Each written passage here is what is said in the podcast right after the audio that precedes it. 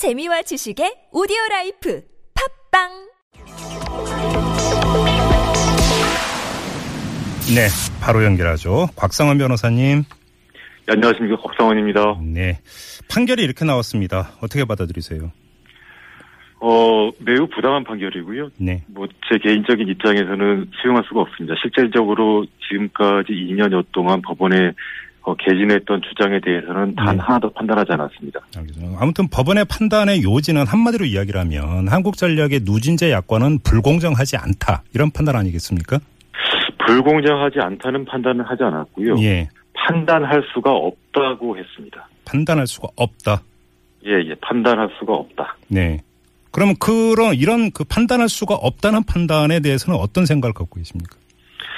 어, 일- 일단 그 판결문을 제가 오늘 오후에 입수를 해서 한번 읽어보았습니다. 예. 일단 그 요지는 간단히 설명드리면 이렇습니다. 음, 주택용 전기 요금의 근거가 네. 그 관계 법령과 고시에 있다. 예. 그런데 그 관계 법령과 고시에는 네. 누진 그 체계의 위법성에 대한 판단 기준이 없다. 음흠. 그래서 판단할 수 없다는 겁니다. 예. 굉장히 저는 이- 이런 논리를 지금까지 단 한 번도 본 적이 없습니다. 음. 그러면 이거는 결국은 피해가기 판결이다 이렇게 보시는 겁니까? 어, 실제적인 쟁점에 대해서는 판단하지 않고 예. 관, 어, 거- 관련 법령에 그러니까 그 누진 요금 규정을 정한 관련 법령에 판단 기준이 없다는 것인데요. 예. 저희의 주장은 뭐냐면은 음. 이 약관으로 정한 누진 요금 규정이 예. 약관 규제법에 위반해서 음흠. 소비자인 국민들에게 불공정한 것인지 네. 부당하게 불리한 것인지가 쟁점이었습니다. 예, 예. 그에 대해서는 아무런 판단하지 아- 않았다는 것이죠. 자, 이제 이게 좀 그 이제 약관 규제법이라고 하는 법령 그 이름까지 지금 나왔는데요. 예. 약관 규제법의 해당 내용이 어떤 내용입니까?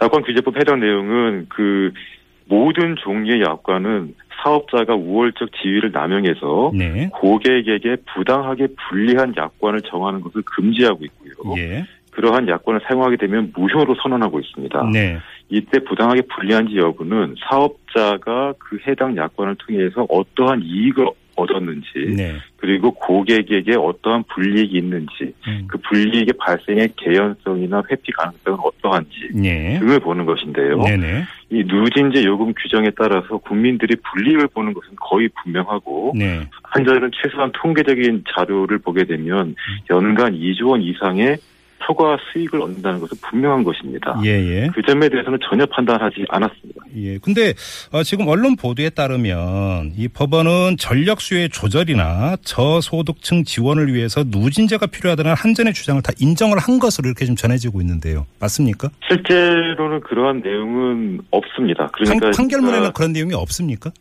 없습니다. 어, 그래요? 그럼 보도가 왜 이렇게 나오는 겁니까? 그냥 그 일, 일부 유추한 것 같은데 판결문의 표현을 보게 되면 예. 이런 내용이 있습니다. 예. 어, 사회, 산업 정책적 요인들을 감안한 적정 투자 보수율 등의 음. 수인 한도를 일탈했다고 볼 수 있는지 구체적으로 판단할 수 없다. 이것도 판단 판단할 없다는. 이, 이것도 판단할 수 없답니까? 예, 예. 수인 한도를 일탈해내지 그러니까 국민들이 네. 이러한 누진제 요금 규정을 참을 만한 것인지 음흠. 참을 수 없는 것인지 예. 판단할 수 없다는 것이죠. 예. 저는 왜 판단할 수 없는지를 잘 모르겠고요. 음. 두 번째로는 어, 판결문의 내용을 보게 되면 사회적 배려가 필요한 특정 고객에 대해서는 요금 계산을 달리하거나 네. 전기요금을 감액하도록 할 수 있다. 네. 그리고 특정 고객의 선택에 따라서 전력 요금을 달리 정할 수 있도록 한다는 음흠. 것인데 네. 지금 저희가 주장하는 것은 누진제 요금 규정이 예. 위법한 것인지를 봐달라는 것이거든요. 네네. 전혀 동문서답에 불과합니다. 아, 그래요. 자, 그럼 하나만 더 확인하고 넘어가겠습니다. 이 지식경제부의 전기요금 산정 기준 고시에 따르면 누진제의 근거가 마련돼 있다. 법원이 이렇게 판단을 했다라는 또 이제 보도가 나오는데 이 점은 어떻게 되는 겁니까? 제가 소송 과정 중에 네. 전, 이 누진제의 산정 근거가 없다고 한 적은 단 한 번도 없습니다. 예, 예. 그러니까 이미 전기사업법에 네. 전기사업법의 전기요금 규정의 체계에 대해서, 대해서 나오는 것이고요. 예. 그 다음에 그 관련 법령에도 이 전기요금 수준에 대한 규정들이 나옵니다. 네네. 자, 법령에 나온다고 모두 정당한 것은 아닙니다. 예. 오히려 네. 법령 일정한 수준을 정했으면은 음, 그 특히나 한전으로 하여금 독점적 사업자의 지위를 주었으면은 네. 더욱더 공정해야 되는 것이고요. 예, 예. 오히려 그 위법성 판단을 더욱더 용이하게 해야 되는 것입니다. 네네. 사업자는 음. 얼마든지 자신 독점적 지위를 남용할 수 있기 때문에 예. 조금만 불공정해도 음. 당연히 위- 위법해야 되는데 네. 판사님은 정반대의 논리로 가- 간 것입니다. 알겠습니다. 좀 현실 영역과 관련해서 또 한 가지 지금 짚- 짚어야 되는 문제가 바로 어제였는데요. 이 에, 조한익 한전 사장이 국정감사에 나와서 어떤 이야기를 했냐면 이 누진 구간 6단계를 대폭 줄이고 구간 간 전기요금 단가의 급격한 차이를 개선하겠다.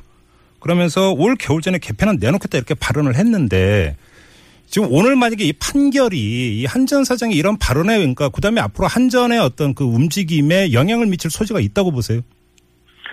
일단 그 최소한 이 한전의 조한희 사장님의 발언에 따르는 경우에도 네. 누진 요금 규정 자체가 문제가 있다는 거지 않습니까? 네.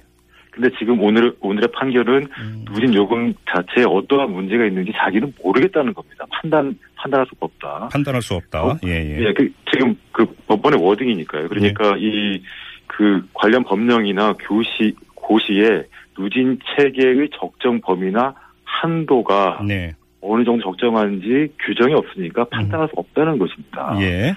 근데 제가 아, 그 이런 말씀을 드립니다.